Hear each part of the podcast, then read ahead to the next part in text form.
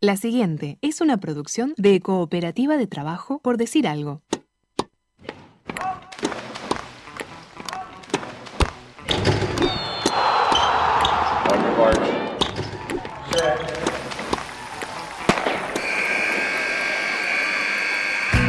Hay deportes. Y en Por Decir Algo queremos hablar de todos. O de los que podamos desde este momento y hasta las 15. Por Decir Algo. Temporada 7. Temporada 7.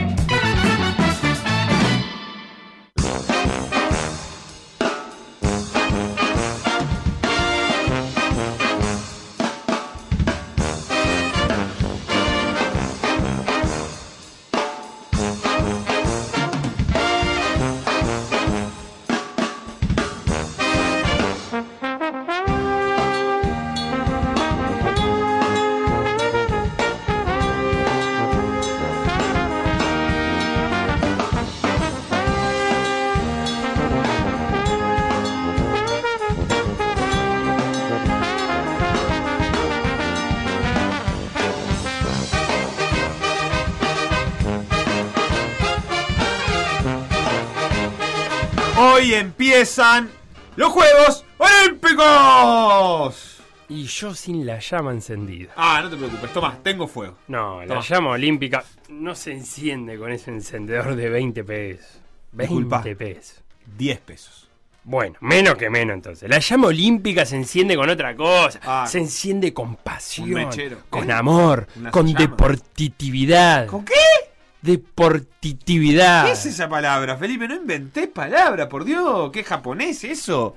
Deportividad, querés decir. Eso, con todo eso, y- con e- todo eso se enciende la llama olímpica. Vos estás queriendo Ya, ya te vi. Mirá ¿Qué? que yo te vi. Vos estás queriendo encender la llama con un grupo de WhatsApp. Ya me di cuenta. ¿Está mal eso? No, está bien. La verdad que está Ah. bien. Pero encendámosla con algo más Qué tangible. gran armador de grupo WhatsApp que soy. Por ejemplo, con la previa de los nadadores uruguayos. ¡Oh! Fuego en el agua. Eh, Nieve de día. nieve. Es una canción de Ricky Martin, creo. sí. Eh, Fuego además, en el agua, ya se enciende nieve de- El fuego sagrado de la revancha clásica. ¿Eh? Bueno, si vos decís. Y el rugby mantiene la llama encendida del Mundial de Francia. ¿No estará forzando demasiado la metáfora, Sebastián? Puede ser, ¿a vos te parece? Sí. ¿Sabés lo que pasa? Que estoy prendido fuego. Buah, buah, buah, buah. Sebastián, dejá de hacerte el pirómano y empecemos por decir algo, que hay mucho deporte por tratar. Edición 853.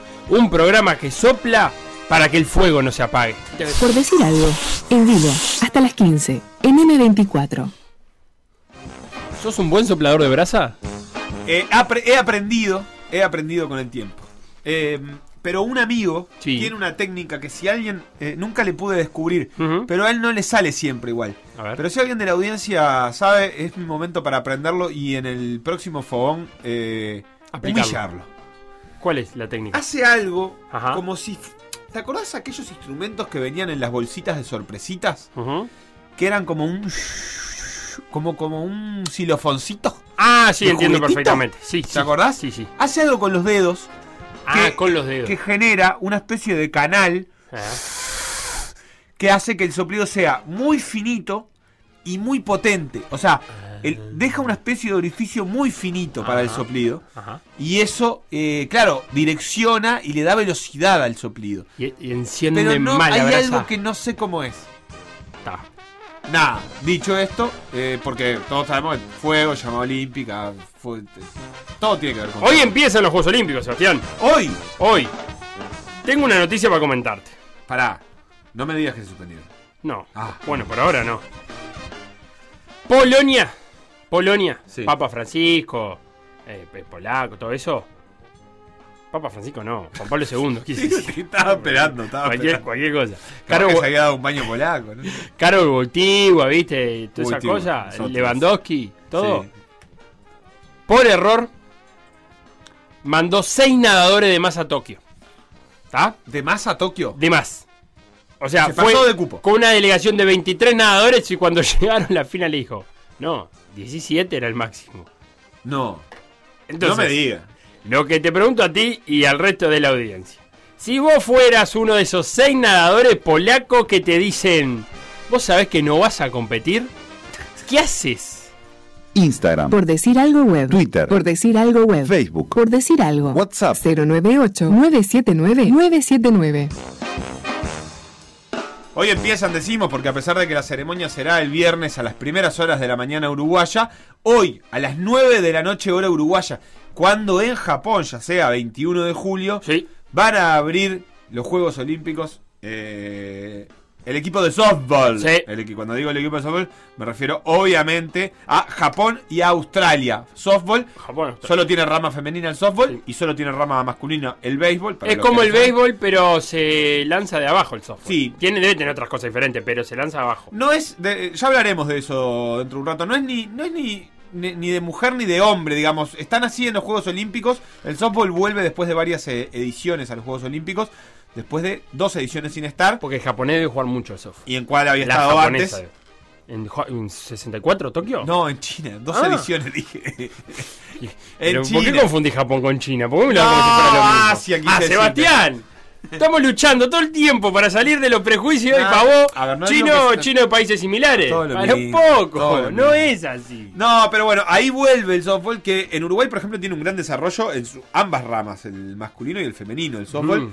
Eh, quienes quieran chusmear pueden buscar eh, la liga de softball. Ah, estás muy compenetrado con eso. Muy Pero escucha, llegás a Tokio, sos un nadador polaco. Sí. ¿Ya le dijimos a la audiencia? Sí, ya se lo dijimos a la audiencia, que sos un nadador polaco. Cerremos este tema y después vamos con los otros. Seis. te- primero, no quiero estar en la piel del tipo de la delegación polaca, el jefe de la delegación de natación, que tuvo que decir vos sí, vos no. ¿Viste? ¿Lo, lo escuchaste sus- las declaraciones de ese señor? Mm, No, de ese Eh, señor no. Dijo: Entiendo perfectamente el enojo que tienen. Sí. Fin de la declaración. Cabecita para abajo y se fue. Mala mía. Me imagino yo a firmar el recibo de sueldo de su despido. Bueno, eh, los, los- los nadadores están pidiendo el, el despido de toda la Federación de Natación Polaca. Pero, ¿te das cuenta? Vas a Tokio con la ilusión de competir y te dicen, ¿tenés que volver? Yo lo primero que hago, y ya quiero decirte, no vuelvo. No, no, no. No, no, nada de volver. Yo me quedo acá en Tokio. Yo me quedo acá en Tokio.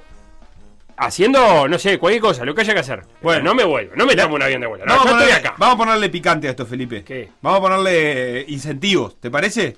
Para, para, para este responder esta pregunta, ¿por qué me cambian los planes? No era así. Lo sorteo que quiera. Hacé lo que quieres, sortear cosas. Los polacos se van a quedar en el banco. Ah, también.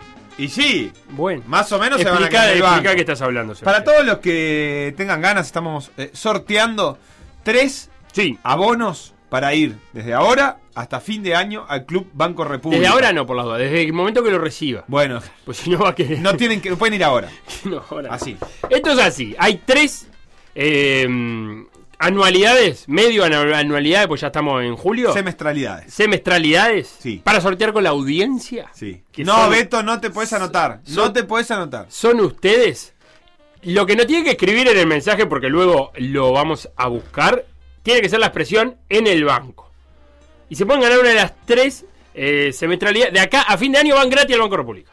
Perfecto. ¿Está? Me encanta. De acá al fin. En el banco, tiene que ser en el banco. Y después ponemos lo que quieran. Por ejemplo, pueden participar ahora de la consigna que es. eh, ¿qué, hace, ¿Qué hacen los polacos en el banco? Yo, si fuera un polaco en el Se banco. quedaron en el- lo- los seis nadadores polacos que se, vuelven el- a Polonia o se quedan en el banco. En el banco. Necesito que diga en el banco el mensaje, si no, no lo vamos a poder eh, buscar. Y ahí eh, sortearemos esa, esos tres pases libres hasta fin de año en el Club Banco República. Que por, por otro lado, vivo a la vuelta, o sea que capaz que me pueden. Nos pueden mandar, eh, me pueden pasar a saludar No, o algo. Felipe, no creo. ¿No? Y no podés participar. Ya llegan algunos Bueno, mensajes. Pará, vos sos senador polaco. Sí. ¿Y Lo- te quedás o te vas? Es una pena que la natación no tenga banco, efectivamente, porque la verdad que no estaría mal, por lo menos. Lo que pasa que si te. La pregunta que te hago a vos es: si te pasa eso, ¿te Mm. gustaría vivir? Te dicen, mirá, hubo un error, no vas a poder competir. No vas a poder competir. Cuando tu objetivo era competir, porque los que quedan afuera No, no, te- no van a pelear medalla, obviamente, te son de los peores. Y te preparaste, gastaste Ah. plata, etc. Pero te dejamos quedarte a vivir la fiesta olímpica con el resto del equipo de natación. Ajá. ¿Aceptás o le decís, No, sí, sí. O lo puteás Sí, y decís, No, yo ya ya mismo tu No. Ya armé, yo ya armé toda la movida para venir para acá. Yo ya, de- ya, ya arreglé para que cuidaran a los nenes en Polonia. ¿En dónde querés vivir? ¿En Bratislava? ¿En Cracovia? ¿Dónde querés vivir? Y bueno, son las únicas dos ciudades que conozco, Felipe. Bueno, eh, ya está. Odessa. ¿Odessa es ahí? No, Odessa es en Ucrania. Odessa, Odessa es un Es en Ucrania. No, me acuerdo del Mundial Sub-20 que hubo en Polonia. Que ahí hicimos, hablamos un poquito de Polonia. Lo Pero, dicho, Odessa es. sí, es Ucrania. Eh, entonces, yo ya hice todos los arreglos. Me tengo que quedar en Tokio. No puedo volver a Polonia. Pa, yo no, No, me quedo. puedo. ¿No te quedás? Vas, no te subís puedo. al ascensor y está. Eh, Caleb eh, Caleb Dress. ¿Cuál es Caleb Dress? El, el uno de la natación del mundo mundial. No, yo te digo. Bueno, está, ponele. Pero Caleb capaz que te conoce, pero está. Eh. Chris Middleton. Middleton. El del básquetbol. Está, está Escola. Eh, Ah, qué escola, mirá, no sé qué. Qué bueno que sos, está, está. Y, y, ¿Y vos qué hacés? ¿Y vos qué hacés? Yo nado. Ah, ¿y cuándo competís? No. Fa, no, porque se equivocó la federación. No, ah, pero. Ah, Sebastián, no sabes inventar. ¿Qué le- ah, vos le mentís. Estoy en el equipo reserva. Y ¿En el- la, el- en la natación es reserva? Escola no sabe eso. Escola va a dar por supuesto que sí. No se va a andar metiendo en la natación. Escola, no, no entendés. No, estoy en el equipo reserva de natación. Ya le aclará de pique, cosa que no te pregunte nada más. ¿Cuándo competí? No, estoy en el equipo reserva, te estoy diciendo. Le mentís. Pero. No, me tengo que. O le decís que sos de otro deporte. Yo hago alterofilia. Ahora, el tema es: ¿dónde se dieron cuenta que sobraba gente? ¿Al llegar al aeropuerto o ya dentro de la Villa Olímpica? Cuando fueron a repartir habitaciones y hubo seis que no cerraban. Porque eso es clave, porque si, una, si ya estás adentro de la Villa Olímpica y la verdad, bueno, vamos a encontrar un lugar y ya me quedo. Ahora, si no llegaste a entrar a la Villa Olímpica, no te van a dejar entrar tampoco. No, es terrible. La situación es terrible. Pero ¿cuánto control burocrático se saltearon esos muchachos? ¿Por qué no saltaron alarmas antes? Lo que pasa es que se entregan tarde las listas en, en los Juegos Olímpicos. A mí realmente me sorprendió. Este, hay, hay deportes que no las tienen publicadas hasta casi que el día de hoy. Mm. Y, eh, entonces, eh, capaz que es a último momento el sellado ese. El- Claro, el sellado final que te dan la credencial. No, la verdad es que es horrible. La verdad que es, es, es terrible. Creo que al que le cambia el ánimo es al que quedó 24. Claro, O sea, el, la el duda. 18, 19, 20, 21, 22 y 23 estaban en Japón y les dicen que no van a competir. El 24, que hace un mes se quería matar porque no entró por uno, ahora, mirando el sillón, dice, menos mal. Menos mal que quedé 24 porque si no, yo ahora estaría sufriendo esto. todo este lío. Lo, lo otro es, eh, no hay. No sé, no hay una. Ahora lo vamos a hablar cuando hablemos de, de, de quién es quién en natación, porque Katinka Hotsu es la presidenta de la Federación de Natación de, de Atletas, digamos. Del, pero no hay un amigo. El nadador polaco no tiene un amigo en otra delegación que, que conversando le diga, no, van, Estados Unidos manda 17. Epa, ¿y nosotros por qué seremos más? ¿Por qué alguien- mandamos más atleta que- Andrés preguntaba, decía, eh, esos nadadores polacos sabían que no habían clasificado. ¿A alguien se le ocurre que la sub-23 de fútbol de Uruguay viaje sin haber clasificado? Pero lo que pasa que ahí es que todos tienen cupas eh, distintos, ¿no? O sea, Claro. no todas las, no todas los- las federaciones obtienen la misma cantidad de cupos para las mismas disciplinas. No es, obviamente, los deportes colectivos. Cada No, llevan los mismos deportistas, pero en los individuales, como los cupos los van obteniendo los deportistas para la federación de distintas competencias, Nada, van dos uruguayos y 43 estadounidenses, obviamente. Eh, claro. No, creo que el máximo 17 es lo que se puede ir. Ah, porque 17 sí es el Me máximo. pare- me- yo entendí Claro. eso de la noticia, que más de 17 no puedes mandar. Claro, pero se- igual, está bien, sí, siendo el máximo es raro. Pero bueno, está. No sé, le, le pongo ese matiz de No, que. yo lo que pienso como nadador polaco que soy terrible. es que a mí la federación me dijo que viajaba, yo no tengo que preguntar más nada. Si, a Sí, mí- si obvio. viene la federación polaca y te dice, mira, vos viajas a Tokio, ¿a quién le voy a preguntar? No tengo que o confirmar más capaz que nada. a veces que hicieron alguna de esas que se hace, viste, que a veces se hace callado, tipo. Si pasa, pasa. A mí me suena que habían dicho que eran 17, pero yo qué sé. No, ah. a mí me invita Así entramos acá a la radio nosotros. Ah, no, yo como nadador, yo como nadador polaco que no tengo los tiempos para Ah, pelear algo, ah, yo, yo- la dejo llevar, que Nosotros siga. estábamos acá sentados y yo escuché gente de afuera que decía, pero no era 13 a 0. Y yo, yo, yo- yo no vi nada. Que Por decir a- algo. Conducción. Felipe Fernández. Sebastián Moreira. Y Facundo Castro. Producción y edición. Conrado Hornos.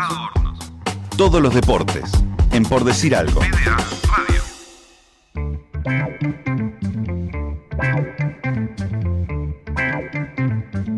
Ya volveremos a hablar de deportes olímpicos en el bloque que viene. Lo que tenemos que tratar es el apronte del clásico por Sudamericana que se nos viene el jueves, la vuelta. Recordamos la ida, 2 a 1, victoria de Peñarol. Y si uno se da una vueltita por los portales deportivos de este país, se va a encontrar con que Capucho está armando un equipo estructuralmente diferente al de la ida.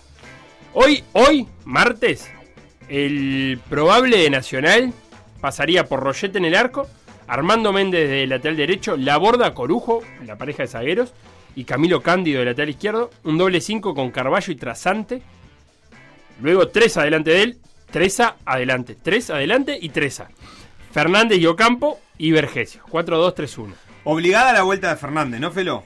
Sí, obligada la vuelta de Fernández. Se recuperó Fernández Eh, y, cumplió y la- está para jugar. cumplió la Eh, sanción. cumplió las sanciones. Cumplió la sanción Fernández y es titular Fernández, si está en condiciones. Recordemos que lo último que disputó fueron 45 minutos contra eh, Torque, porque ahí sí está volviendo de una lesión. Ahora, va Méndez al lateral derecho, sacando a la borda, identificando, y va Cándido al lateral izquierdo. Ahí Capucho identificó que hubo problemas en los laterales de Nacional. Mm, Porque yo te diría si que los dos laterales no juegan, no, es pa- porque para algo mí el problema que detectó es el de Almeida. Que, Ah, Armando estaba en condiciones de jugar el jueves pasado. bueno, pero lo detectó ahora. Le obliga eso a quitarlo de la saga y a mover a la borda. Y al mover a la borda no le queda más remedio que eh, mover a Méndez, ¿no? No, poner a Méndez. Que, que poner a Méndez. Este, remedios debe tener. Para poner otras cosas, para poner otro zaguero. Yo creo que. Que.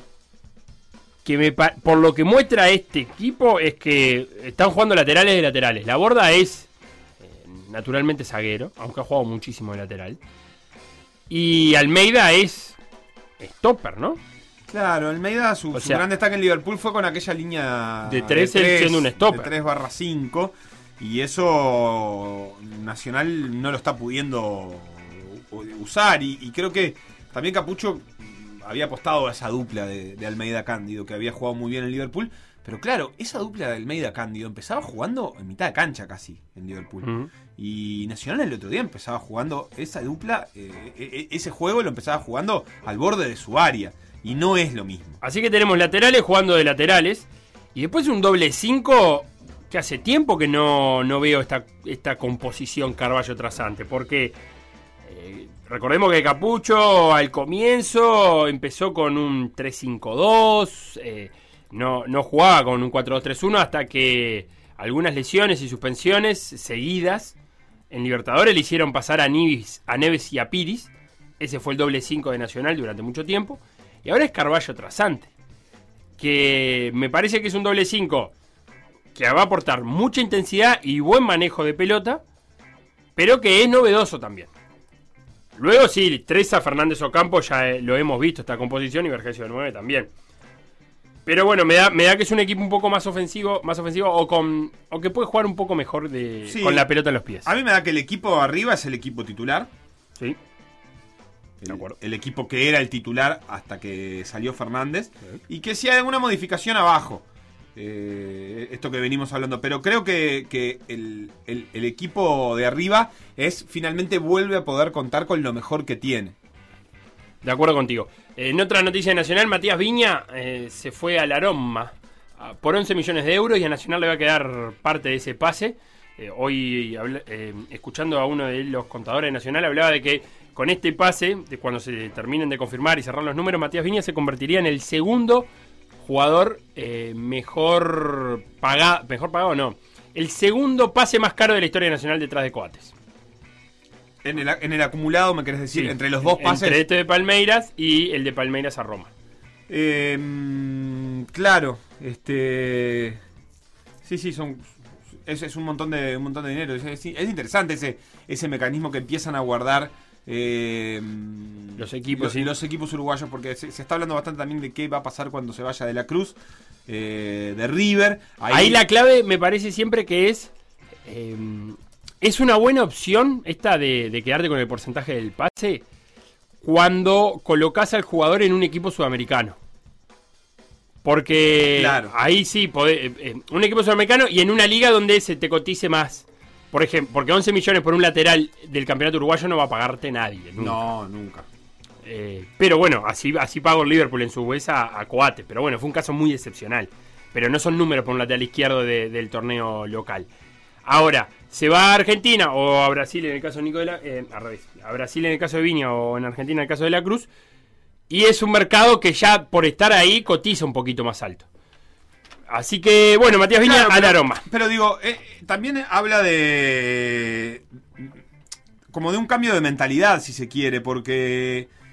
eh, Por ahí vos perdés, por ahí te parece que resignás un poco al momento de la venta, pero lo que guardás vale mucho.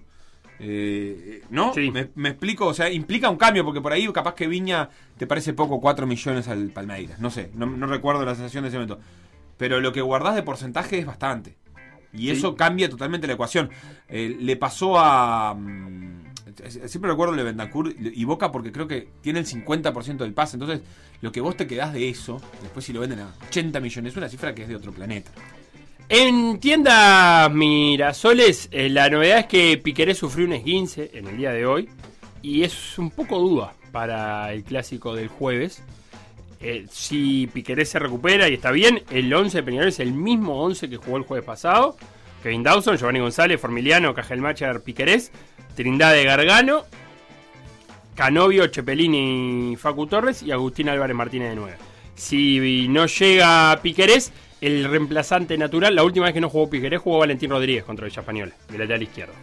Eh, Que el y- otro día entró de volante, en realidad. Sí, de volante. Porque él, él es de formación puntero. Hizo la formativa jugando puntero izquierdo. Y en otras noticias de Peñarol, el representante de Brian Rodríguez está negociando la sesión de Brian Rodríguez para el segundo semestre. Brian Rodríguez volvió a Los Ángeles, eh, luego de su paso no tan bueno por el Almería, y está negociando la sesión para este segundo semestre. Peñarol ya dijo que tiene que ser una sesión que venga a coste cero. No se puede hacer cargo del sueldo de Brian Rodríguez en la MLS. Pero veremos, allá está el, representante negociando a ver si se puede dar esa oportunidad. Bien, Felipe, retomemos el principio del bloque. Estamos hablando de que hoy a las 9 de la noche empieza la actividad en los Juegos Olímpicos eh, con partido de softball. Y para profundizar un poco más de esto, eh, porque muchos se van a encontrar quizás en algún momento de la noche y en algún momento de los Juegos Olímpicos viendo este, deportes que no estamos habituados a ver, pero de los cuales está bueno prestarle atención. Hoy va a ser el softball, va a ser la gran estrella, porque va a ser el único deporte que esté compitiendo hasta ahora. Y para conocer un poco más, vamos a hablar eh, ya en este momento con Elsa, que está del otro lado del teléfono, Elsa Gaetán, y que nos va a ayudar a entender un poco de este deporte, además de alguna cosita más, porque tiene una historia de larga vinculación con el softball en Uruguay. Hola Elsa, Hola, ¿cómo estás? ¿cómo estás? ¿Todo bien? Bien, bien, todo bien. Bueno, gracias por atendernos. Eh, lo primero que te voy a preguntar es si, si, si tenés planificado ver el softball de los Juegos Olímpicos, si, si le prestás atención. Sí, claro, cómo no, y más softball. Digo, vemos béisbol, pero softball es, es nuestro deporte. Bien, vos sabés que nosotros tenemos una, una penca interna de los Juegos Olímpicos. ¿Está el softball? ¿Lo Está el softball Ah, mira. y hay que apostar a quién va a ser oro, plata y bronce. eh, Y no apostar no porque no hay dinero de por medio. Esto es seguramente por el, el honor y, y- y el entretenimiento. ¿Cuáles son los, los, los países que tenemos que prestarle atención en softball? ¿Cuáles son los candidatos de estos Juegos Olímpicos? Y mm, no no tengo idea de quiénes son los los los, los países que compiten, pero si es- si entra a Estados Unidos es candidato. Eh, está, Y Estados Unidos está. Venezuela, Venezuela también en damas. Bien, así que Estados Unidos suele ser eh, animador de, de las competencias, Sí, digamos. sí, sí, sí, Estados Unidos es donde se juega muchísimo. Mira, Elsa, tengo a Estados Unidos, tengo a Italia, tengo a Australia, tengo a Japón, tengo a México y tengo a Canadá. Esos son los que están. Ah, ta, ta. Bien. Eh, sí, yo me inclino por Estados Unidos. Bien. Bien, yo lo voy a poner entonces como Como- mi, mi oro, y sí, yo le hago caso a nuestra especialista. Elsa, eh, ¿cómo, ¿cómo podemos, para los que nunca vieron un partido de softball, eh, ¿qué, qué le, qué le podemos explicar de cómo se juega, de cómo es, cuáles son las reglas básicas, los objetivos? A ver, es muy similar al béisbol. Este, eh, los bateadores, que lo- los que batean, que están con el palo, vamos a decir para que la gente entienda, este, son los que atacan. Y los que están con guantes en, en el terreno, este, son los que defienden. El bateador tiene el fin de hacer las cuatro bases para lograr una carrera. Bien. ¿Y, y a cuánto se juega? ¿Se juega por tiempo, por entradas, por a, a una determinada cantidad de puntos? Por entradas, entradas que los dos equipos este, atacan y defienden. ¿Y, y a cuántas entradas se juega? Eh, softball, mm, supongo que a siete, siete entradas. Bien, perfecto. ¿Y, y, y cuál sería la diferencia con el béisbol que estamos más acostumbrados a ver? Y la diferencia es este, la cancha, que la de softball no tiene el montículo donde el pitcher lanza, que es, es este, una protuberancia que hay en el medio, el softball no la tiene. Y la pelota, la pelota de béisbol es más chica. Después el resto más o menos es bastante similar. Y- La cancha de béisbol es más grande. Claro, y, y también, pero ¿es, es, es más grande la pelota de fútbol y es más fácil de pegarle o, o- o va también muy rápido y, y es igual de complicado? No, softball va rápido. Van a ver que van a tirar un tiro que es que se le llama molinete. Ah, Las mujeres tiran de molinete. ¿cómo es eso? ¿Cómo es el molinete? El molinete es este revoleás el brazo y la soltás a la altura de un poco más abajo de la cadera. Claro. Ah, Mirá, bien. se llama molino. Es como, como, como, como el especie de futbolito que era el remolino en, el- en el en Sí, va, como si hicieras un- una, una vuelta. Es una vuelta de brazo. Y ahí agarra velocidad y... Comienza y adelante y lo terminás adelante. Bien. Y ahí la- lo- los tiros son como en el como en, como en el béisbol, hay bolas curvas, rectas Sí, y sí, demás. sí. Eso Sí, es igual. Sí, claro, sí, sí, sí. Diferente forma de tirar. El béisbol es de arriba, ¿no? Claro. Bien, Elsa, ¿y cómo, y en, y en tu caso particular, cómo fue que, la verdad es que no sabemos si sos uruguaya, si te, cómo te terminaste enganchando con este deporte, cómo fue eso? Yo soy uruguaya y vivo en el barrio Buceo. Ujú. Y en, en la aduana de Oribe fue que comencé a jugar. Bien. En el, por allá, por el año 73, un poco más. ¿Y cómo fue eso? Contanos, porque hace un montón de años Los que estás japoneses vinieron a, a- a jugar, venían, digo, jugaban los japoneses y algunos uruguayos y vinieron a jugar acá, aduana de Oribe, y los gurises del barrio entramos todos. Primero empezaron los varones y así fuimos comenzando. ¿Y, y qué, qué- pero esas japoneses se venían porque había alguna empresa cerca que, que los alojaba? ¿Cómo fue ese contacto? No, no, no, no, no, venían a esta cancha, ¿viste? Este, eh, habían solicitado en la intendencia esta cancha de acá, que es donde está la aduana de Oribe, un predio grande, Sí. y, y también se jugaba en, en, en Paso de la Arena, que los japoneses tenían un predio también. ¿Y los japoneses hablaban español? ¿Cómo era esa comunicación con ellos? Sí, no, hablaban español, sí. Claro, Sí, y, sí. mm, y Elsa, y ahí como, como, como, ahora hace un tiempo ya que hay mucha, muchos inmigrantes que vienen de países que habitualmente tienen béisbol y softball en, en su práctica Sí, cotidiana y están jugando mucho de vuelta ahora. Sí, acá están jugando. Ahí te perdí un poquito, ¿me escuchás, Elsa? Sí, te escucho. ah, ¿Tú me escuchás? Sí, ahora sí, ahora te escucho perfecto. Está. Este, ellos acá están jugando softball. ¿Y cómo, cómo venís viendo eso? ¿Vos? ¿Vos estás, vos trabajás todavía con el equipo femenino? ¿Sos entrenadora?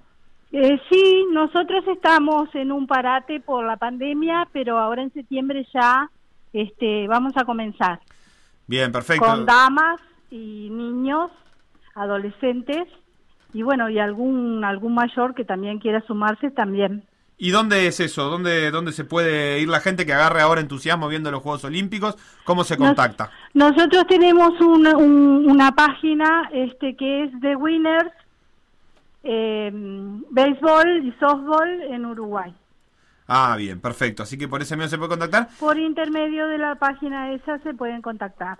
Excelente, Elsa. Y lo otro que te quería preguntar es, vos estuviste, incluso viajaste con Uruguay. eh, Sí, en el sí. softball fuiste al sudamericano del 81. Sí, sí, primer su- sudamericano de, de damas. ¿Y cómo fue esa historia? ¿Cómo, cómo fue viajar hace eh, ya 40 años a, a Perú a jugar un deporte tan extraño para Uruguay? Pa, este, fue la verdad una experiencia maravillosa. Y, y te, te preguntaba, me imagino que sería raro de explicar, ¿no? Que te ibas a jugar al, al softball y que la gente por ahí acá todavía no conocía mucho qué era. Sí, claro, digo, la gente que nos conocía, bueno, ya sabía y, y aparte, digo, como se jugaba en la Rambla, mucha gente pasaba, miraba, viste, más o menos algo sabía. Pero, pero ta, fue difícil, pero se logró. Bien, perfecto, Elsa. Bueno, queda hecha la invitación después para que la gente busque la página y ya con estos datos que nos diste veremos con más atención entonces la competencia de software. está. Nosotros vamos a estar en Parque Rivera eh, a partir de las 14.30 horas. Este, ya comenzamos en septiembre.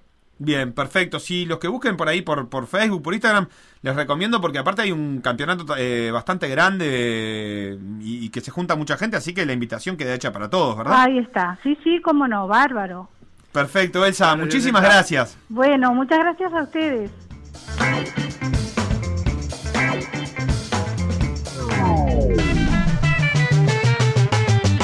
Lo que pasó en por decir algo, revivirlo en pda.uy o buscar los podcasts en Mixcloud o Spotify.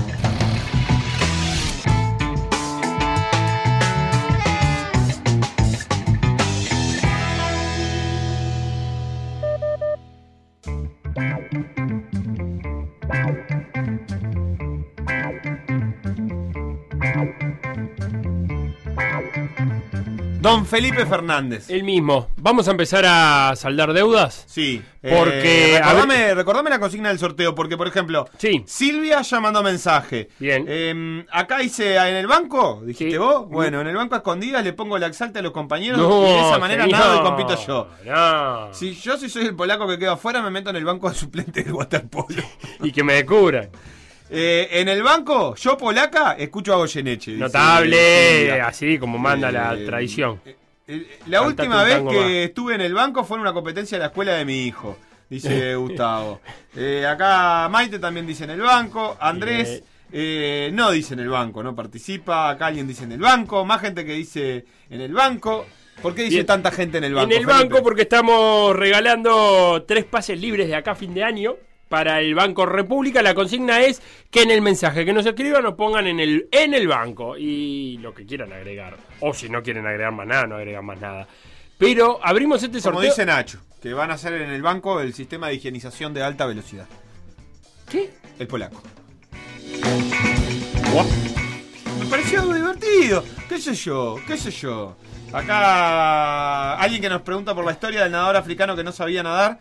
Eric Musambani, Musambani, la, contamos. La Pobre, por ahí. no tenía. Contamos la preparación. No Una tenía vez piscina para empezar. No tenía, no solo no- entrenó, entrenaba en la piscina de un hotel. Sí. Que ni mira tenía ni 20, no 50, ni 25. Creo Tenía- recordar que ni siquiera era cuadrada. No. O sea, ni siquiera era Era rectangular. una piscina de un hotel que podía tener cuánto de largo, 10 metros, Bien. como mucho. Eh, Eric Musambani, pobre. Y que llegó a Sydney y no tenía. Llegó de Bermuda, de, de baño. Que eh, cuando fue a entrenar ahí un, un entrenador de no me acuerdo de qué ¿Crees nadador, que sí, holandés, por ejemplo. le dio, por lo menos le dio una zunga. Tomá. Y lo dejó entrenar con él. Lo, lo preparó un poco como para por lo menos pudiese llegar. Y, efectivamente llegó Eric Musambani. Síganos en las redes si quieren, porque habla español. Porque él es de Guinea Ecuatorial. Que el idioma oficial es el español. Habla español y, y pone cada tanto alguna cosita en español. Así que vale el recuerdo. Un día tendremos que. El único país africano con himno en español. Tendríamos que. Lo podemos pasar de vuelta la historia así contada nomás. Listo, lo mismo. Sí, claro. Aparte tuvo la, la, la fortuna, eh, fue en una de las primeras series preliminares, que sus dos, co- sus dos eh, compañeros, iban a ser tres nadando, sus dos compañeros descalificados pues se tiraron antes al agua. Es cierto. Es Entonces cierto. terminó nadando solo. Y, y demoró un montón. Una pobre. vida, pobre Eric Musambani. Hay alguna historia más de ese estilo también. Eh, Maxi que dice en la piscina de un hotel a las 6 de la mañana era porque no podían verlo los turistas. No compite porque no vive en esta ciudad y no quiere sacarle el cupo a nadie. Y sí, pero sí puede compite. Seba de Sayago que dice que en el banco se ve el partido sin cansarse. Y dice Tatanka que en el banco ni verme quieren.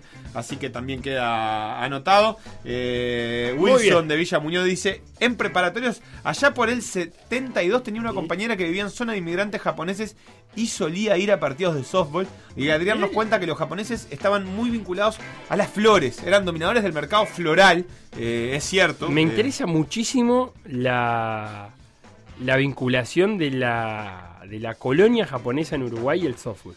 Me parece un tema de tesis. Sí. Sí, sí, deportiva, sociológica e histórica. sí, sí, sí. Eh, ¿En qué barrio vivían los japoneses? Eh, Lo tenemos que hablar con un historiador de, de la ciudad de Montevideo. Sí, sí, sí, sí, sin duda. Pará, dejá de hablarme de este sorteo porque tengo, tengo que cerrar un sorteo de antes. Sí. ¿Desde ya. cuándo? De la semana pasada. De la semana pasada. En las redes de PDA, en el Twitter, arroba por decir algo, estuvimos sorteando eh, artículos, merchandising de la NBA. a- gracias a los amigos de Supermatch. Tengo ¿Verdad? remera de Charlotte Hornets, vaso térmico Charlotte. de los Clippers y el kit de Santi Urrutia. Urrutia. Felipe, ya filtré bastante esto. Ta. Así que, porque mm, la consigna era muy clara. Había hay que gente seguir. que no entiende las reglas y cuando la gente no entiende las Pues reglas. no te pongas así, Sebastián. Palo y palo, No, muchacho. había que seguir a la cuenta de PDA y a la cuenta de Supermatch, ¿verdad? Sí. Esas eran las dos cosas que había que hacer. ¿Cuánta gente tenemos anotada? Eh, 52. Del 1 al 50. 52 pasaron la. ¿Cuántos números te tengo que dar? ¿Tres? Me tenés que dar 3. En realidad, me tenés que dar. Sí, 3. Bueno, está. Te voy a dar el número 13. Hace tiempo. 13. 1, 2, 3, 4, 5, 6, 7, 8, 9, 10, 13. Ta, ta, ta, ta, ta, ta, Lo tengo, lo tengo, lo tengo, lo tengo, lo tengo, lo tengo. Me, lleva tiempo, me lleva tiempo. Me lleva tiempo. Mamá, a ver, número 13. tiempo. Eh, lo tengo acá. ¿Cumple los requisitos? Sí, bien, mirá. Mirá. Y pidió, ¿Qué pidió? el- la remera de Charlotte Hornets, que era el primer premio, así que se la gana. Bien. Fernando Antelo. Muy bien, Anotá Fernando por ahí. Antelo. Yo tengo que anotar. Sí, vos anotá. Bueno, Fernando Antelo. Otro número. doy otro número, el 44. Para que voy a empezar de abajo porque es un tipo inteligente, un tipo formado. Eh, tenés que restar ocho. Eh, ¿Sabes quién es el último que se anotó al ¿Quién? sorteo? Miguel Barriola. No, ah, lo quiero mucho. Pero ahora no te puedo decir el 52. No, no podés. Pero que se compre el vaso térmico de los Clippers. Pero Algún día que vas a ver en que quería lo de Urrutia. Bueno, ¿cuál es el 44? 51. 49, 48, 47. ¿Por qué no lo dejás? 46, 45, 44. ¿44? Sí. Cumple los requisitos el número 44. Es un jugador de básquetbol. Y me encanta la comunidad basquetbolera. Me muero. ¿Para qué tengo que ver si cumple los requisitos? Sí. Y me parece que no. Me parece que no, me parece que no. ¿No? ¿No sigue No una de las dos una de las cuentas? cuentas, no sigue una de las cuentas. Déjame chequear del todo. Ah, control F buscar. Control F buscar y no aparece, no aparece, no aparece. Sí, aparece, Sí. perfecto. Ay. Abajo de todo porque la sigue hace mucho tiempo, ni más ni menos que Emiliano Suárez. Bien, ¿tu amigo? Sí, eh, no, ¿mi amigo? ¿No, no tuvo pasado por Atenas? Eh, no, Está. que yo recuerde no. Bien, Emiliano Suárez que dijo que quería. Dijo que quería el vaso de Clipper No, y es lo que le muero, tocó. Me muero. Eh, y ahora eh, el. El kit de Urrutia, ¿qué tiene el kit de Urrutia todo Eh, Tiene el car holder, eh, la matera con la Paso, firma. paso tener, ¿por qué es car holder? ¿Cómo se llama? El sostenedor de celular. Sostenedor de autos. de celular. El gato. Dale, no es un gato. Es paso tener el celular en el. El parasol y la matera. Eh, Sí. Felipe, otro número, dale. De, Uno que te que haya dicho el kit, de sí. Uno que haya- No sé cuál dijo el kit. Eh, dame el número 7. 3, 4, 5, 6, 7. Acá. No dijo el kit. Esto puede ser largo. Bueno, sigo. El número 14. No dijo el kit. El número 18. Dijo el kit. ¡Vamos, 18 más! Pero pará que todavía no sabemos si. Bien, 18. Ay, ay, Marcelo, salvanos, sacanos. Dale, Marcelo. Sacanos de este pozo, Marcelo, por favor. En realidad, para la próxima tenemos que hacer el número más cercano al primero que dije. ¿Entendés? O sea, Más 1, más 2, más 3, para arriba o para abajo. confirmado Marcelo. Marcelo. Grande, Marcelo, nos salvaste la vida. Marcelo, ¿cuánto? Tenemos los tres, Marcelo Müller. Müller. Mira. Eh, Un saludo a Tomás. eh, a- a Thomas Müller, claro, perfecto. Bien, Felipe, bien, Felipe. Bien. Eh, sigan mandando sus está, mensajes en el banco para sortear eh, los tres pases libres del Club Banco República. Ahora que vas a ver Juegos Olímpicos, las vas a ver gente saltando, nadando, Sí. corriendo, flotando, nadando, saltando, flotando, todo de vuelta. Lo. Todas las mismas acciones de vuelta. Te van a dar ganas de ir al club, Felipe. Sí, claro. A divertirte, Claro. a decir, a ver, No, a entrenar. a entrenar y a divertirte, porque Oh, también hay que divertirse un poquito. Así que para aquellos que quieran nos mandan ese mensaje que diga en el banco y estarán participando del sorteo que dentro de un rato va a ser Beto con un método muy transparente. Felipe, te invito, Sí. ¿te parece? Vamos a Tokio. Vamos. Por decir algo, rumbo a los Juegos Olímpicos.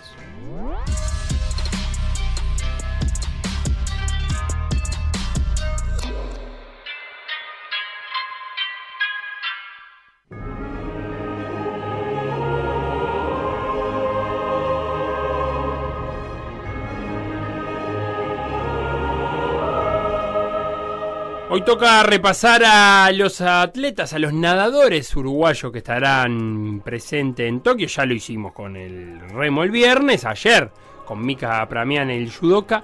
Y hoy toca conocer a Nicole Frank y a Enzo Martínez. ¿Quién es quién? ¿Quién es quién? Uruguay en los Juegos Olímpicos. La llama olímpica está en PDA. Nicole Frank, Natación. 200 metros combinados. Nicole nació el 8 de septiembre de 2003. A sus 17 años es la deportista más chica de esta delegación. Nadadora del Club Olimpia, emigró a buscar su sueño olímpico a la Sura, De Florida. Estados Unidos. La historia de Nicole es también la historia de su abuela, Angélica Ratche. Abuela paterna, fue campeona nacional de Alemania y campeona europea. Esos títulos la habían clasificado para los Juegos Olímpicos de 1940, que finalmente fueron suspendidos por la Segunda Guerra Mundial y que curiosamente también iban a realizarse en Tokio. Hace unos años, en 2019, Nicole soñaba con este presente y lo contaba en los micrófonos de PDA. Este año ya me quedó marcado para toda mi vida y lo que se viene de ahora en adelante, eh, supongo que también. Pero seguramente lo que pasó después es mucho mejor que lo que soñó por entonces. Como que se me adelantó todo lo que yo pensaba cumplir. Claro. Eh, nunca se me hubiera ocurrido tener a- estar ahora en este momento pensando en ir a Estados Unidos a entrenar para pelear una clasificación a Tokio. Pese a su joven edad, es portadora de 5 récords nacionales absolutos. Los 200 metros combinados, Prueba en la que competirá en Tokio. 400 metros combinados, 200 metros estilo libre, 400 metros estilo libre y 200 metros pecho. Después de competir en el Mundial de 2019, los Juegos Olímpicos de Tokio serán el debut a este nivel de una nadadora con un futuro muy prometedor. Nicole Frank, Nicole Frank. Natación. 200 metros combinados. Por decir algo en los Juegos Olímpicos. ¿Quién es quién? ¿Quién es quién? Uruguay en los Juegos Olímpicos. La llama olímpica está en PDA. Enzo Martínez, Natación. 50 metros, estilo libre.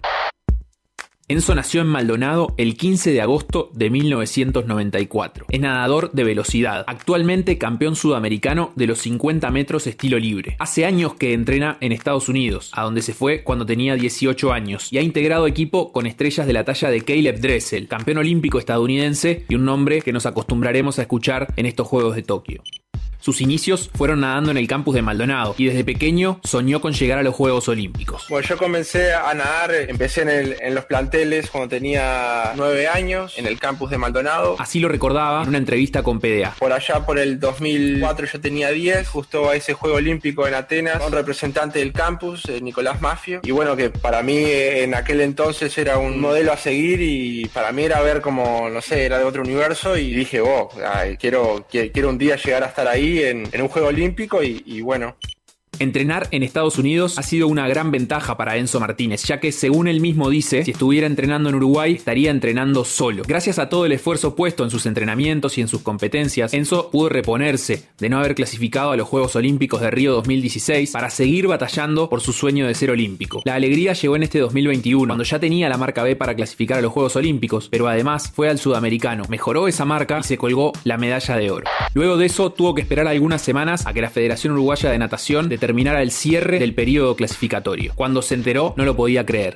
Ayer iba camino a- a- al entrenamiento y me llegó un WhatsApp ahí de, de- de Andrés, como dijiste, y, sí, me dijo que, que estaba confirmado. En realidad no, no, no, no lo creí porque no, no, no- no me había llegado nada de la federación aún ni nada, pero me había dicho que ya lo habían, lo habían puesto en las redes y demás. Y, Pará, pero contanos un poquito más de ese momento. Vos, de- después de que te enterás por la noticia de Andrés, llegás al entrenamiento, ¿con quién te encontrás? ¿Dijiste algo o te mantuviste calladito y te tiraste al agua como si fuera un día más? Hoy en día solo somos tres en la piscina, estoy con un ecuatoriano y un, y un jamaiquino y ellos también lo habían visto en, en las redes sociales y me dijeron, vos mirá, te, te oficializaron, me dijeron y dice, sí, sí, me acabo de enterar de cuando venía para acá.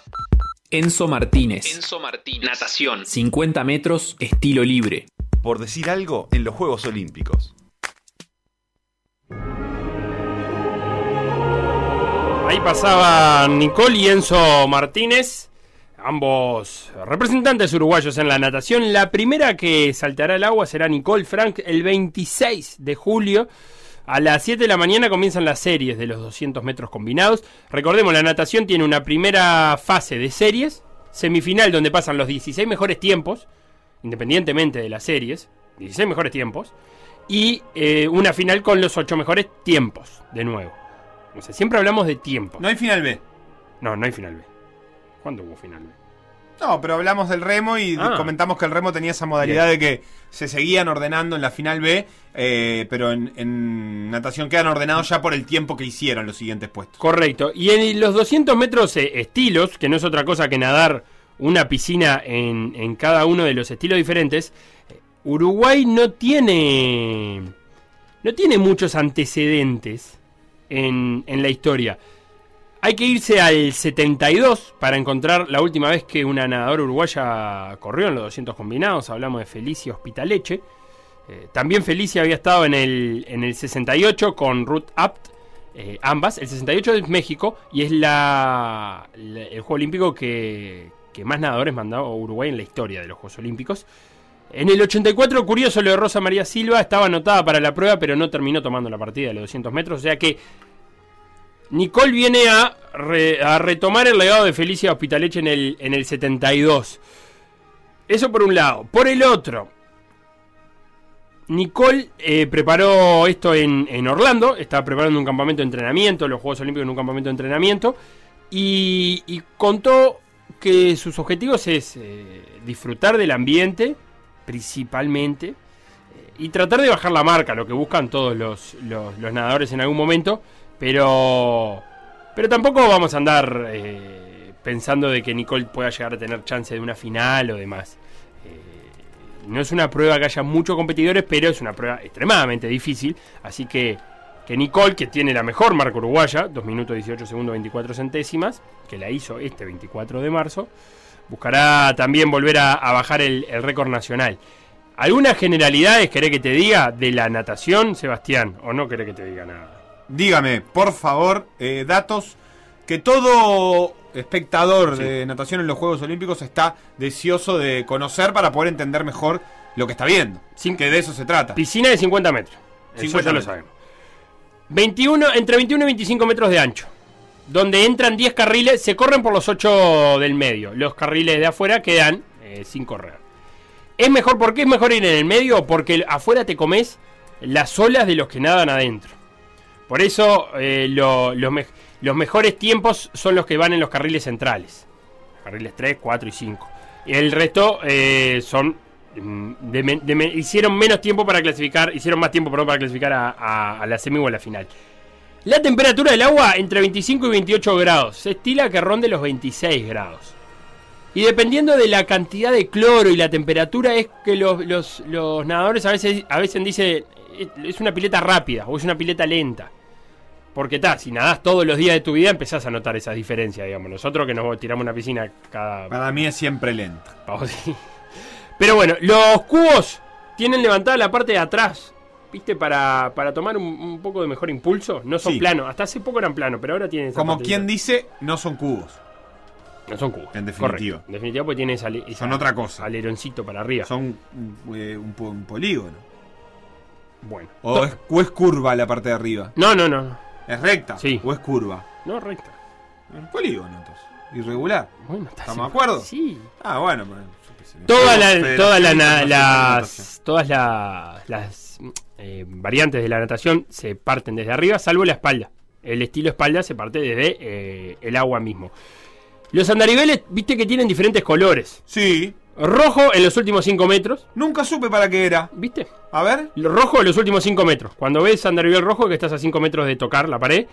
Luego vienen amarillos o azules, depende cómo, cómo quieran iluminarlo. Salvo por un par de anillos rojos a los 15 metros. O sea, viene rojo a ponerle que arranque amarillo. Sí. Y se ve interrumpido por un par de anillos rojos a los 15 metros, que es el máximo de nado subacuático que puede hacer un atleta. Después ahí tiene que romper la superficie con alguna de su parte del cuerpo. Bien. No puede hacer toda la piscina nadando por abajo.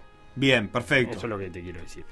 Eh, eh, para llegar vale tocar con cualquier parte del cuerpo, menos en la modalidad pecho que hay que tocar con las dos manos. Eh, en las demás puedes llegar con lo que quieras, obviamente. Si no la tocas con la mano, estás perdiendo tiempo. digamos. Si querés cabecear la pared cuando Claro. vas a perder No tiempo. se usa. No se usa. Pero alguna vez me tocó con un nadador uruguayo, Nicolás Francia, en una universidad. El hermano de Nicole Frank. No. No, ah. que nadaba estilo espalda Sí. y calculó mal. eh, porque claro, en espalda los metros finales están marcados por los banderines de arriba. ¿Viste que hay banderines arriba? Porque el nadador de espalda va nadando mirando para arriba, no mirando los Claro. los- los anillos. Y calculó mal y tocó con la con la cabeza. pidió que repitiera la prueba y se la dieron.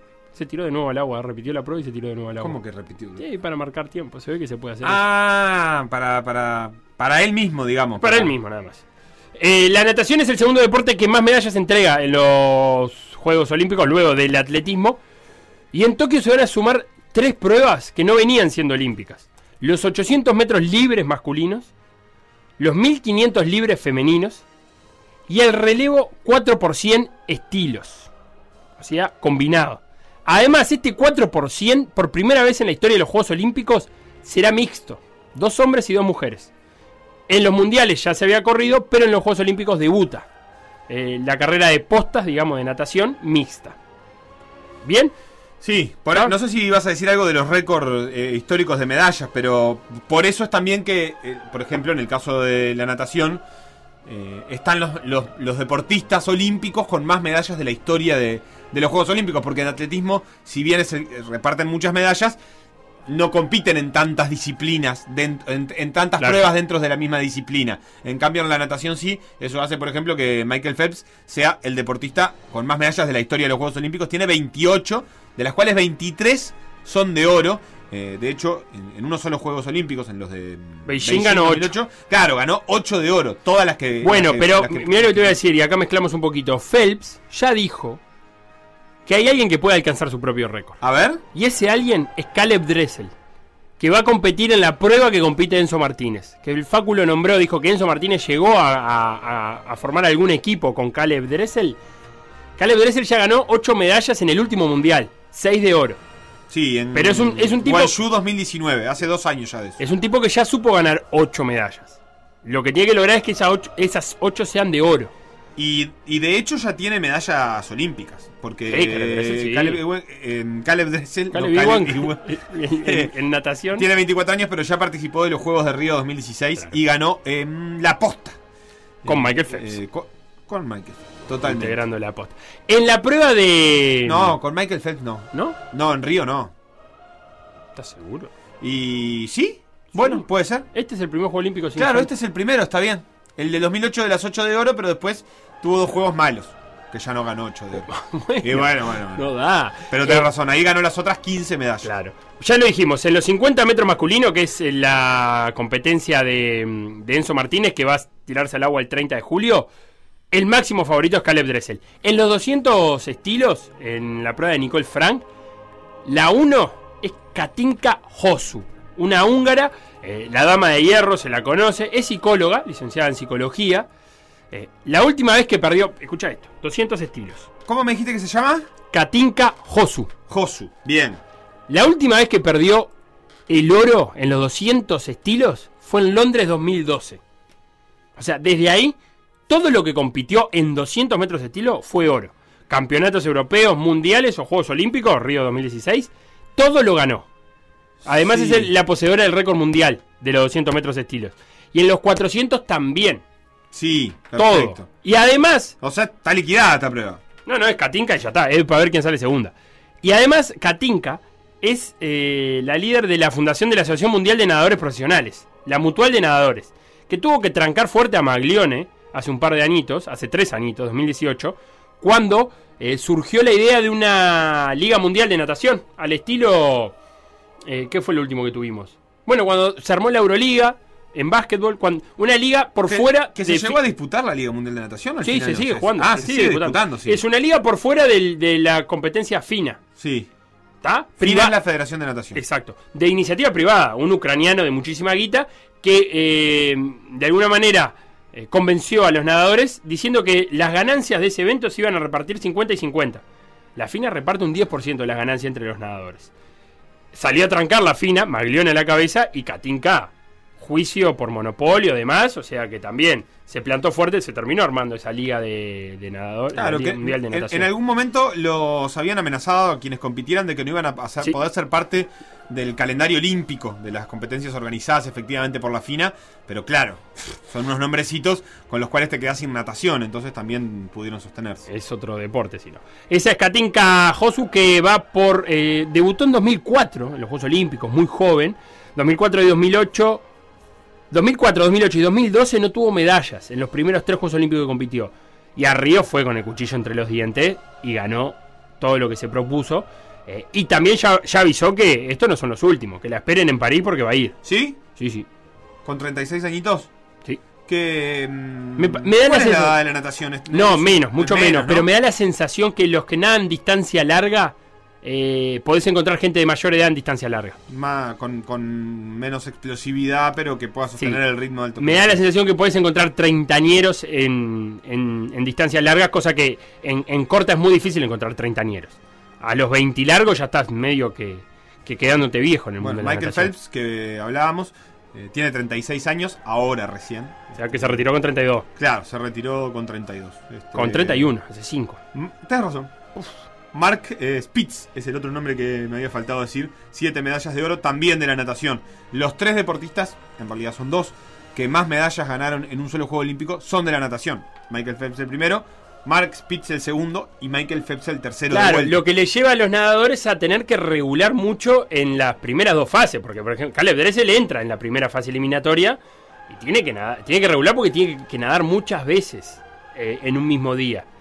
Y, y guardarse para, para cuando te toca la final. Pero en la semi también te pasa que no puedes regular demasiado porque no puedes entrar con un tiempo malo porque te toca un andarivel malo. ¿Y qué significa eso?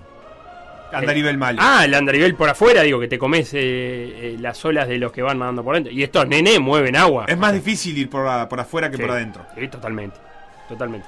Eh, bueno, así quedó presentada la natación. Repito, el 26 de julio se tira al agua Nicole Franks y el 30 Enzo Martínez. Ya empieza la natación. Eh, es el primer deporte, el, primer grande, digamos. Tiene la primera semana eh, de competencias. Los 400 combinados individuales, es decir, eh, con, todos los estilos de natación, empiezan su serie el 24 de julio. En horas de la tarde japonesas, en horas de la mañana nuestras, y ese día tienen larga data, su primera medalla será en la noche, en realidad nuestra, del sábado 24, eh, cuando ese 400 combinado dispute su final. Es un deporte de los que vamos a ver bastante porque, recuerden, los Juegos Olímpicos, claro, a 12 horas de diferencia hay mucha cosa que nos va a quedar de madrugada, pero la natación suele tener algunas pruebas este, que nos pueden calzar en algún horario matutino, que sea nocturno nuestro, o al revés también. Eh, así que vamos, vamos a poder ver natación. Sábado de mañana, entonces me dijiste. Eh, 7 de la mañana empieza. 7 de la mañana empieza la primera prueba esa que me nombraste. Sí, las series, las series. No tienen mucha gracia, pero, pero por ahí ponele, te levantás, eh, no sé, a las ocho y media, y a las ocho y media larga la serie 2 de los 400 combinados femeninos. Eh, ¿Y, por qué no la ves? ¿La ves? ¿Y qué vas a estar viendo esa Y de repente tiene algo raro, porque en ese mismo día, a pesar de que allá pasa todo un día, te, te vas a acostar 10 y media de la noche y ves la final. Ya está. Ellos durmieron toda la noche, vos estuviste despierto todo el día y ves la final. Así que ahí tenés. Acá alguien que nos decía que una piscina poco profunda es rápida. No sabía eso. También la profundidad la da, le da esa sensación de Siempre hablando de eso, de gente que pasa todo el día en el agua y que nota esos cambios. Sí, ni Bueno, que te- hablar. vos, vos te tiras al agua y sabes cuán profunda es. Y, y si, Si no. toco el piso o no toco el piso. Lo cual es- es un peligro, ¿no, Felipe? ¿Cuándo te tirás? Sí, sí, con- que no sea muy, muy llanita. Vamos a hacer una pausa, Felo. Eh, queda bastante más por decir algo por delante. PDA Radio en M24, m24.com.uy, pda.uy.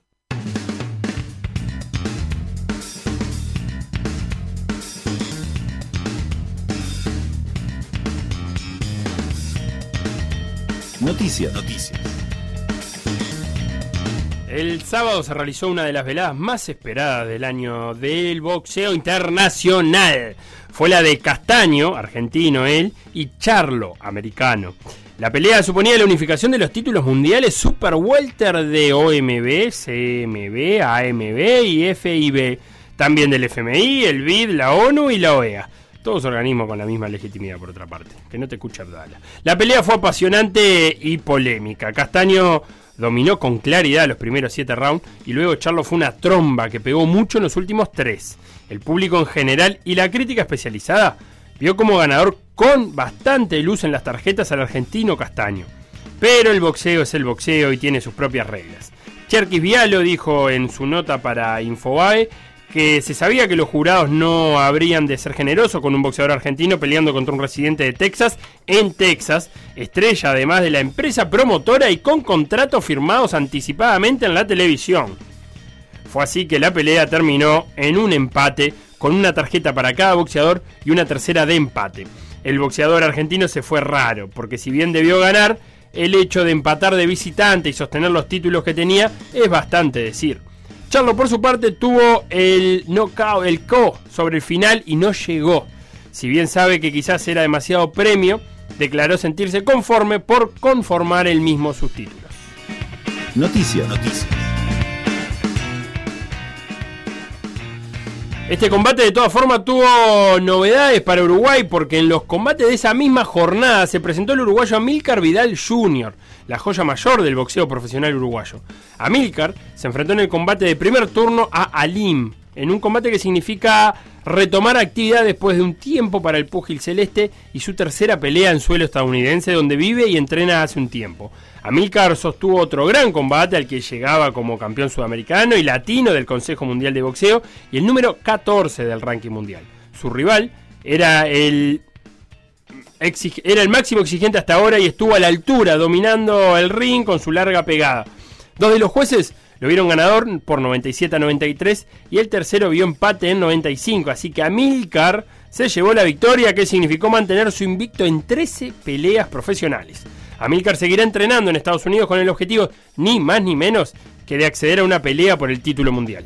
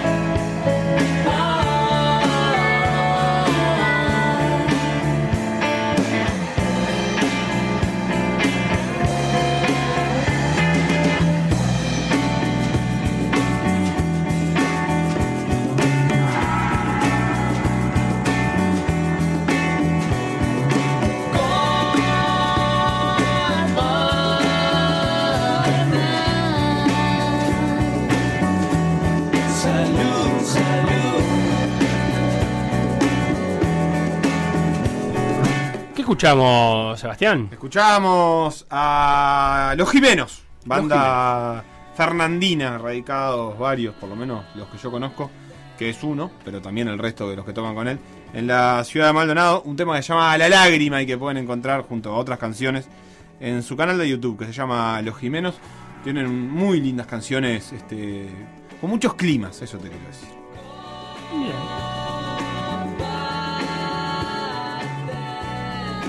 Seguimos recogiendo el guante de lo que nos dejó el deporte el fin de semana y una de las cosas que pasaron en este país fue la victoria de los Teros, 15 a 10 contra Chile el domingo. Y para hablar de eso tenemos a nuestro especialista en rugby, Quique Arrillaga. ¿Cómo andas, Quique? ¿Qué dice muchachos? ¿Todo bien? Bien, ¿vos? Bien, excelente. Bueno, 15-10, un partido que costó, costó muchísimo. Costó muchísimo, eh, más de lo esperado, sobre todo por lo de uno y otro, pero en un partido en el que quedó reflejado un aspecto importante, que Chile ya no es eh, aquella cenicienta de- del rugby, que era por ahí un rival más accesible para los teros, mejoró muchísimo, sobre todo de la mano de Pablo Lemoine, ex técnico de los teros, que conoce como la palma de su mano al rugby uruguayo y supo cómo plantearle el partido al equipo de Esteban Meneses, que además de ser un partido de rugby tenía muchos condimentos, ¿no? Eh, había un clima que no era favorable para ninguno de los dos. Viento, frío, sí. Frío, etcétera, pero más allá del frío, que, que se suele jugar o con frío, o con calor o con lo que venga, el viento en el rugby complica mucho porque cuando vos querés jugar la pelota o, o salir eh, con el pie, ya el, el factor climático incide, pero también estaba en juego la clasificación al Mundial, porque el ganador de este partido, si era Chile, ya se aseguraba esa, ese pasaje a la siguiente fase de la eliminatoria para jugar contra el ganador de la llave entre Estados Unidos y Canadá por un lugar directo en la Copa del Mundo. O sea, dejaba a Uruguay sin esa chance y eh, por eso también el condimento eh, de esa circunstancia especial de decir, bueno, acá muchachos tenemos que ganar a como de lugar y todo había empezado bien por Uruguay con un try de Germán Keller en el inicio del partido, apenas iban seis minutos. Quique, los, Eh, eh, ¿Meneses sí. tenía a disposición a, a los mejores jugadores o los que están jugando en el, en el exterior no vinieron para esta fase? No, no, tenía a todos, salvo eh, Santiago Barata que expresó su eh, un pedido de, de, bueno, eh, es una situación muy especial. Si pasaba en el fútbol, creo que estábamos todos con el grito en el cielo, pero pasó en el rugby y por ahí no se habló mucho, pero es más entendible. ¿Qué pasa? Santiago Barata la temporada pasada fue contratado por Castres, uno de los mejores equipos del top 14 de Francia. Le renovaron el contrato por dos años más y él dijo, bueno, tengo la oportunidad de volver a jugar con los Teros, pero también este fin de semana empezaba la pretemporada con, con Castres. Eh, y más allá de tener la autorización de World Rugby de poder jugar con los Teros, él optó por hacer esa pretemporada, de estar en una mejor forma eh, física y rugbyística y estar sí a la orden en ese eventual en esa eventual serie de, de octubre frente a Canadá o Estados Unidos Bien. porque ahora Uruguay va a enfrentar a Brasil. Se supone que en los papeles eh, el equipo de Menezes le tendría que ganar y por lo tanto Santiago Barata fue el único ausente. Después Uruguay tuvo los que juegan en Francia en Italia también los de- algunos de Estados Unidos que fueron convocados, por ejemplo Agustino Armachea que está en el rugby europeo, llegó a 50 caps con el equipo celeste, eh, jugó Felipe Berchesi también, estuvo Franco Lamana. Así que había, había, estaba todo el, el- el plantel eh, disponible. El, el primer tiempo eh, se va, se termina yendo, empieza ganando Uruguay, pero se termina yendo abajo. El primer tiempo, supongo que ahí saltaron algunas alarmas, ¿no? Sí, eh, sobre todo esa charla del entretiempo, me imagino lo que debe haber sido el usuario de, de Charrúa, porque Uruguay, como le decía, ganaba 7 a 0, pero después Chile se lo termina dando vuelta con un penal y un try que llega por una intercepción, una jugada eh, de poca fortuna para Uruguay porque estaba en fase ofensiva, moviendo la pelota hacia los costados y Rodrigo Fernández de Chile intercepta y corre desde su campo hasta el ingol rival, corrió más de 80 metros solo eh, a pura velocidad para terminar apoyando y Chile se fue 17 arriba, pero Uruguay tuvo cosas buenas y cosas malas. Mejor destacar las buenas y fue que de las pocas veces que pudo llegar a sumar, eh, sumó. Tuvo tres o cuatro chances de try y apoyó dos. Eh, tuvo un penal Felipe Berchesi eh, y lo, lo convirtió. O sea, Chile no concedió muchos penales tampoco, por el contrario, Uruguay sí tuvo bastante indisciplina para marcar y ahí voy a las cosas malas. Pero también en el cierre del partido, un aspecto eh, vos hoy medio en joda me lo, me lo marcaba, pero no pasamos la mitad de la cancha, sí, pero Uruguay defendió a muerte esa ventaja porque estaba ganando 15 a 10 y un try de Chile no solo empataba el partido, sino que le daba la posibilidad en la conversión de, de pasar al frente. No, y hubo un momento que Uruguay defendió muy cerca del line goal. Hubo un momento que yo pensé que iba a ser try de Chile abajo de los palos, o sea que eran Una 7 jugada puntos. Que, que termina metiendo su brazo a Agustino Ormachea para impedir que la pelota eh, sea apoyada por el rival chileno, porque Clave. ahí sí se terminaba la, la ilusión de Uruguay, porque tampoco había muchas opciones para, para atacar. Después que pasó todo eh, ese ciclón, digamos, ya yendo a lo que fue el clima del domingo también, eh, chileno, Uruguay recuperó un poco la pelota, pero ya quedaban dos minutos, se plantó en campo rival, no tuvo chance de try, pero sí se quedó con la pelota y bueno, termina sellando esa victoria importantísima. Yo creo que es más importante por el resultado que por el rendimiento. Y ahora sí, Uruguay capaz que sale a jugar más suelto contra Brasil, eh, porque tampoco Menezes va a tener muchas instancias de ganar eh, ante Brasil, de, tener un partido de, de alto voltaje, digamos, como para preparar lo que va a ser esa segunda instancia de las eliminatorias para la Copa del Mundo, que ahí sí eso va a ser eh, en la primera semana de octubre, frente al ganador de la llave entre Canadá y Estados Unidos. Pero primero lo repito, hay que ganarle este domingo a las 4 de la tarde a Brasil para eh, escalar en, esa, en ese camino a la Copa del Mundo. Quique, te agrego una pregunta que llega de la audiencia de la masiva comunidad rugbyística que tenemos. Mire usted. Eh, y uno de ellos que siempre escribe es Tatanka y dice, pregunta si, le- si no te da la sensación de que los teros están como estancados, eh, como que no se ve nada nuevo y Chile hace rato complica, dice Tatanka. Este, esto pensando más allá del partido, eh, en esta etapa del rugby uruguayo y del rugby chileno. Sí, sí hubo un estancamiento eh, que, a ver, no, no es novedad lo que voy a decir, que es producto de la pandemia, ¿no? Uruguay tenía cuatro test match eh, planificados eh, para el 2020 y uno de ellos era nada menos que con Gales, eh, un rival que de fuste, ¿no? Un rival Porque siempre recordemos que jugar contra los Tiger 1 es muy difícil en el rugby. Uruguay lo logra después de aquella gran actuación en la Copa del Mundo y como que la pandemia estancó. Si bien hubo actividad profesional, tampoco a nivel europeo eh, hubo tanto rugby como para que los mejores de, de nuestro país lleguen en óptimas condiciones, como para que los de Estados Unidos vengan en un nivel bueno. Quizá los que más rugby tuvieron fueron los del medio local que estaban en la franquicia de Peñarol y eso también corrió eh, por cuenta, por misma cuenta para Chile porque tuvo la franquicia de Texas y eh, muchos de los integrantes de su plantel eh, eh, estuvieron en esa competencia, tuvieron 10 partidos, de, de- más de 10 porque llegaron hasta semifinales, fueron 12. eh, así que sí, yo creo, comparto que Uruguay está estancado, pero también comparto eh, lo de Chile, el crecimiento de Chile que viene de la mano del trabajo de Pablo Lemoyne, pero también porque Chile necesitaba crecer. Chile empezó a ampliar la base de jugadores, tal como lo hizo Uruguay hace como 6, 7 años. Chile empieza a tomar ese camino, a darle más prioridad también al rugby de 15, porque ellos entendían que el, el, el Seven tenían muchas chances también eh, de jugar circuito mundial, porque no pelearon una clasificación a los Juegos Olímpicos, no lo terminaron consiguiendo, y se enfocaron mucho más en el rugby de 15, y creo que eso también abre una competencia muy buena para el concierto sudamericano, porque hoy Chile le puede llegar a pelear un partido a Argentina 15, ya demostró que se lo peleó Uruguay, le gana a Brasil, Uruguay le gana a Argentina 15 también, hace un par de semanas un amistoso, le pelea de igual a igual, y Brasil cuando se decida a armar una estructura rugbyística importante, profesional y con mayor disciplina de la que tiene, porque Brasil no es un tema de población ni de jugadores, jugadores tiene, lo que sí los tiene que preparar técnica y físicamente para competir en este concierto sudamericano, creo que ahí se va a armar un sudamericano bastante complicado, sobre todo pensando del lado uruguayo, ¿no? que no nos van a hacer las cosas muy fáciles los rivales cercanos. Quique Arrillaga, nuestro especialista en rugby, muchas gracias por estos minutos y por, por acompañarnos a entender esta victoria de los Teros 15 a 10 y hacer la previa para el domingo que viene. Un abrazo muchachos, a las órdenes. Pasaba ahí la actualidad del rugby que está preciosa. Tengo novedades que me preguntaron antes que me digas algo. Dale, adelante. TNU y BTV van a transmitir en, jorna en, en franjas horarias. De 8 a.m. a 12 aproximadamente. De 16 a 19 con cosas repetidas, porque estamos en horario que es de madrugada.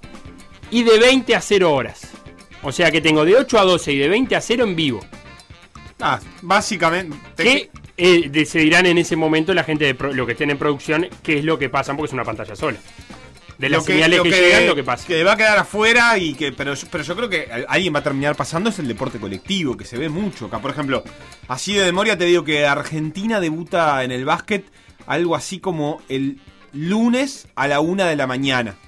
Y no sé si lo agarra. Alguien lo va a tener que No, pasar eso. Vos pará, diferenciemos. Los canales de cable tienen cuatro señales claro para ver. Claro. Si vos tenés claro. Que- y claro va a ser permanente. Claro. Sí, claro. Sí, Sebastián. Las cuatro señales de claro van a estar permanentes. Todo el tiempo, 24-7. Bueno, está. ¿Y por qué no Por lo cables. Perdón. no Porque entendí. estaba hablando de televisión abierta. Ah, pero BTV. No, TNU. Ah. Pero pasa lo mismo que BTV. Ah, bien, chapa, me mezclé porque ten- lo de, por No. lo de BTV, por eso te digo. TNU, televisión Ah, abierta. Televisión abierta, entonces 8 horas seguro. De 8 a 12 y de 20 a 0 en vivo y de 16 a 19 eh, diferidos.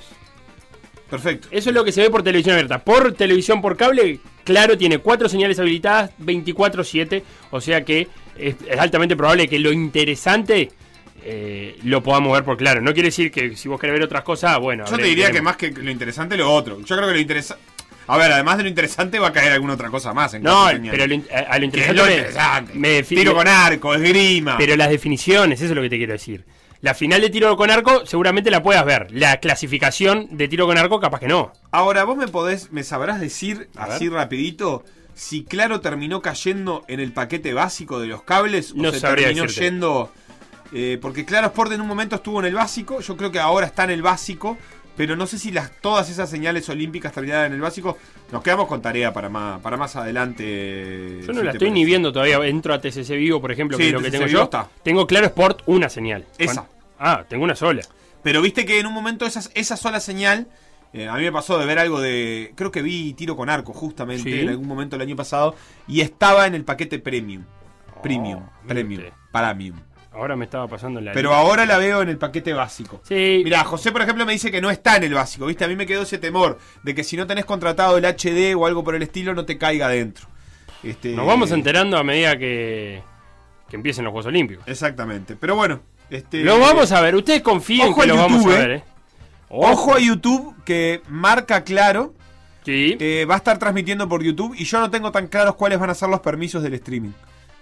Ojo. Es que no los tiene nadie acá en este país. Ojo. Porque antes lo que. Sí, marca claro. Antes lo que sucedía era que como Antel tenía los derechos de transmisión por, por datos, no podías ver los streaming, no podías ver a YouTube. Pero ahora como no los tiene nadie, capaz que se puede ver cosas.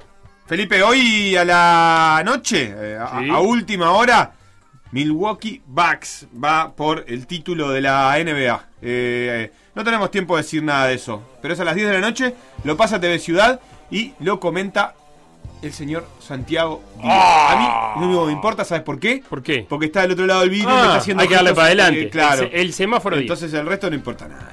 Sí, no, pero hoy sale campeón los Bucks. Lo sé, tengo un presentimiento.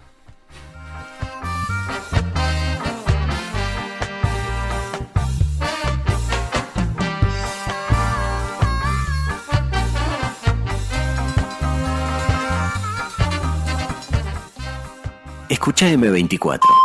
97.9 FM Montevideo, 102.5 FM Maldonado. La FM con identidad uruguaya.